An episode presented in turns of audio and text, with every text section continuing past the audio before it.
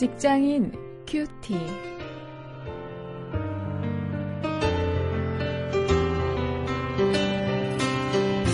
여러분 안녕하십니까? 5월 15일 오늘 스승의 날이지요.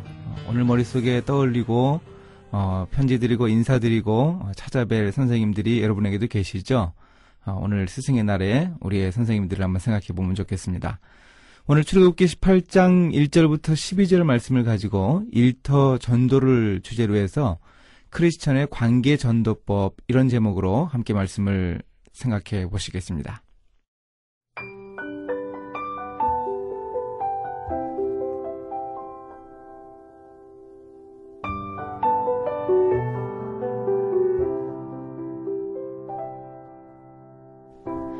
모세의 장인 미디안 제사장 이드로가 하나님이 모세에게와 자기 백성 이스라엘에게 하신 일, 곧 여호와께서 이스라엘을 애굽에서 인도하여 내신 모든 일을 들으니라. 모세의 장인 이드로가 모세가 돌려보내었던 그의 아내 시보라와 그 두 아들을 데렸으니 그 하나의 이름은 게르솜이라. 이는 모세가 이르기를 내가 이방에서 객이 되었다 하며 하나의 이름은 엘리에셀이라. 이는 내 아버지의 하나님이 나를 도우사 바로의 칼에서 구원하셨다 함이더라. 모세의 장인 이드로가 모세의 아들들과 그 아내로 더불어 광야에 들어와 모세에게 이르니 곧 모세가 하나님의 산에 진친 곳이라. 그가 모세에게 전언하되 그대의 장인 나 이드로가 그대의 아내와 그와 함께한 그 두 아들로 더불어 그대에게 왔노라. 모세가 나가서 그 장인을 맞아 절하고 그에게 입맞추고 그들이 서로 무난하고 함께 장막에 들어가서 모세가 여호와께서 이스라엘을 위하여 바로와 애굽 사람에게 행하신 모든 일과 길에서 그들의 당한 모든 고난과 여호와께서 그들을 구원하신 일을 다 그 장인에게 고함해 이들어가 여호와께서 이스라엘에게 모든 은혜를 베푸사 애굽 사람의 손에서 구원하심을 기뻐하여 가로되 여호와를 찬송하리로다. 너희를 애굽 사람의 손에서와 바로의 손에서 건져내시고 백성을 애굽 사람의 손 밑에서 건지셨도다. 이제 내가 알았도다 여호와는 모든 신보다 크심으로 이스라엘에게 교만이 행하는 그들을 이기셨도다 하고 모세의 장인 이드로가 번제물과 희생을 하나님께 가져오매 아론과 이스라엘 모든 장로가 와서 모세의 장인과 함께 하나님 앞에서 떡을 먹으니라. 오늘 본문 1절부터 8절에서 모세는 이 광야 생활을 하면서 한때 장인에게 돌려보냈던 가족들을 다시 만나는 그런 기쁨을 누리고 있습니다. 아, 정말 큰 기쁨이었겠죠. 자기의 일 때문에 자기의 장인어른에게 맡겨두었던 어, 자기의 가족들을 어, 이제 함께 만나는 그런 기쁨을 누리고 있습니다. 또 이 장인어른이 이 모세에게 와서 모세에게 큰 도움을 주었는데 이것도 좀 우리가 주목할 수 있어야 하겠습니다. 그 과정에 있어서 어, 모세는 먼저 자기 이스라엘 백성들 가운데 있었던 모든 일을 자기 장인어른에게 자세하게 이야기하는 것을 우리가 좀 배울 수 있으면 좋겠습니다. 이것을 우리가 좀 다르게 말하면 가까운 사람에게 하나님의 역사를 간증하는 것이죠. 어, 자기의 관계, 자기의 인간관계 속에서 주변 사람들에게 전도하는 모습을 여기서 볼 수 있습니다. 그 이야기는 다름 아니라 하나님의 놀라운 은혜와 능력, 그것에 대한 간증이었습니다. 그 모세의 이야기를 자세히 들은 장인 이드로의 반응을 보아도 우리가 확인할 수 있습니다. 9절부터 12절에서 이제 보게 될 텐데, 정말 그 장인이 기뻐하고 정말 놀라워하는 그런 모습을 볼 수 있습니다. 이렇게 가까운 가족이나 직장 동료들에게 하나님이 지금까지 나와 함께 하신 그 인도하심, 은혜, 지금까지 나를 붙들어 주신 그 큰 사랑을 좀 간증할 수 있는 우리가 될 수 있으면 좋겠습니다.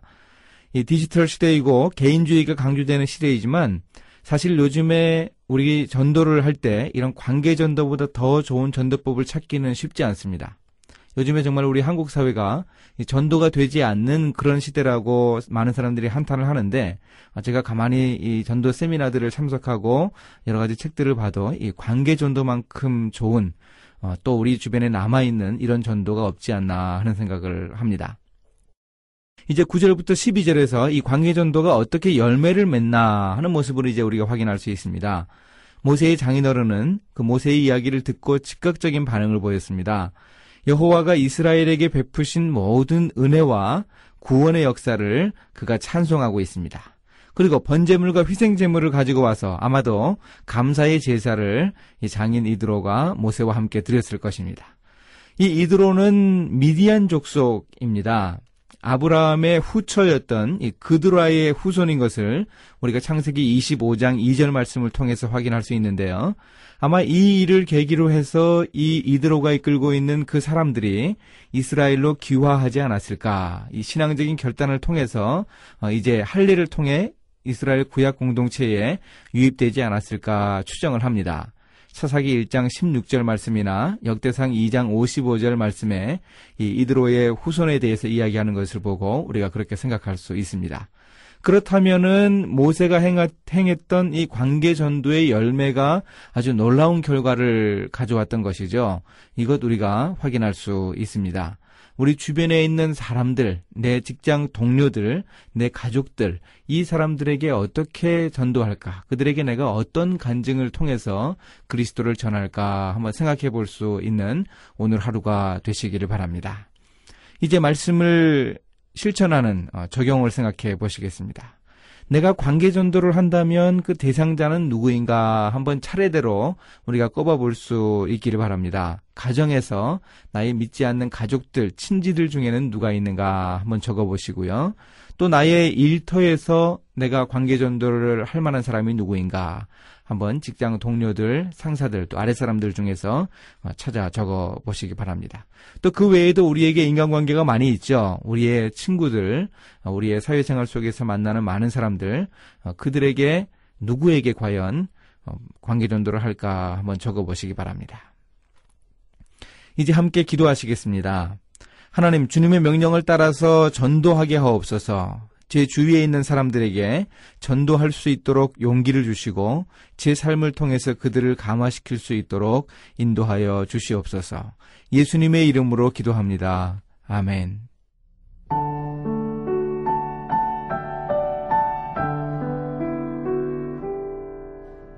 이상만 목사는 오이코스 전도 폭발이라는 책에서 다음과 같이 말했습니다.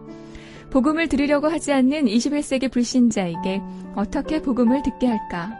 절대적인 진리를 거부하고 모든 진리를 자신과 결부시키기를 싫어하는 포스트 모더니즘 시대의 복음 전도는 무엇일까?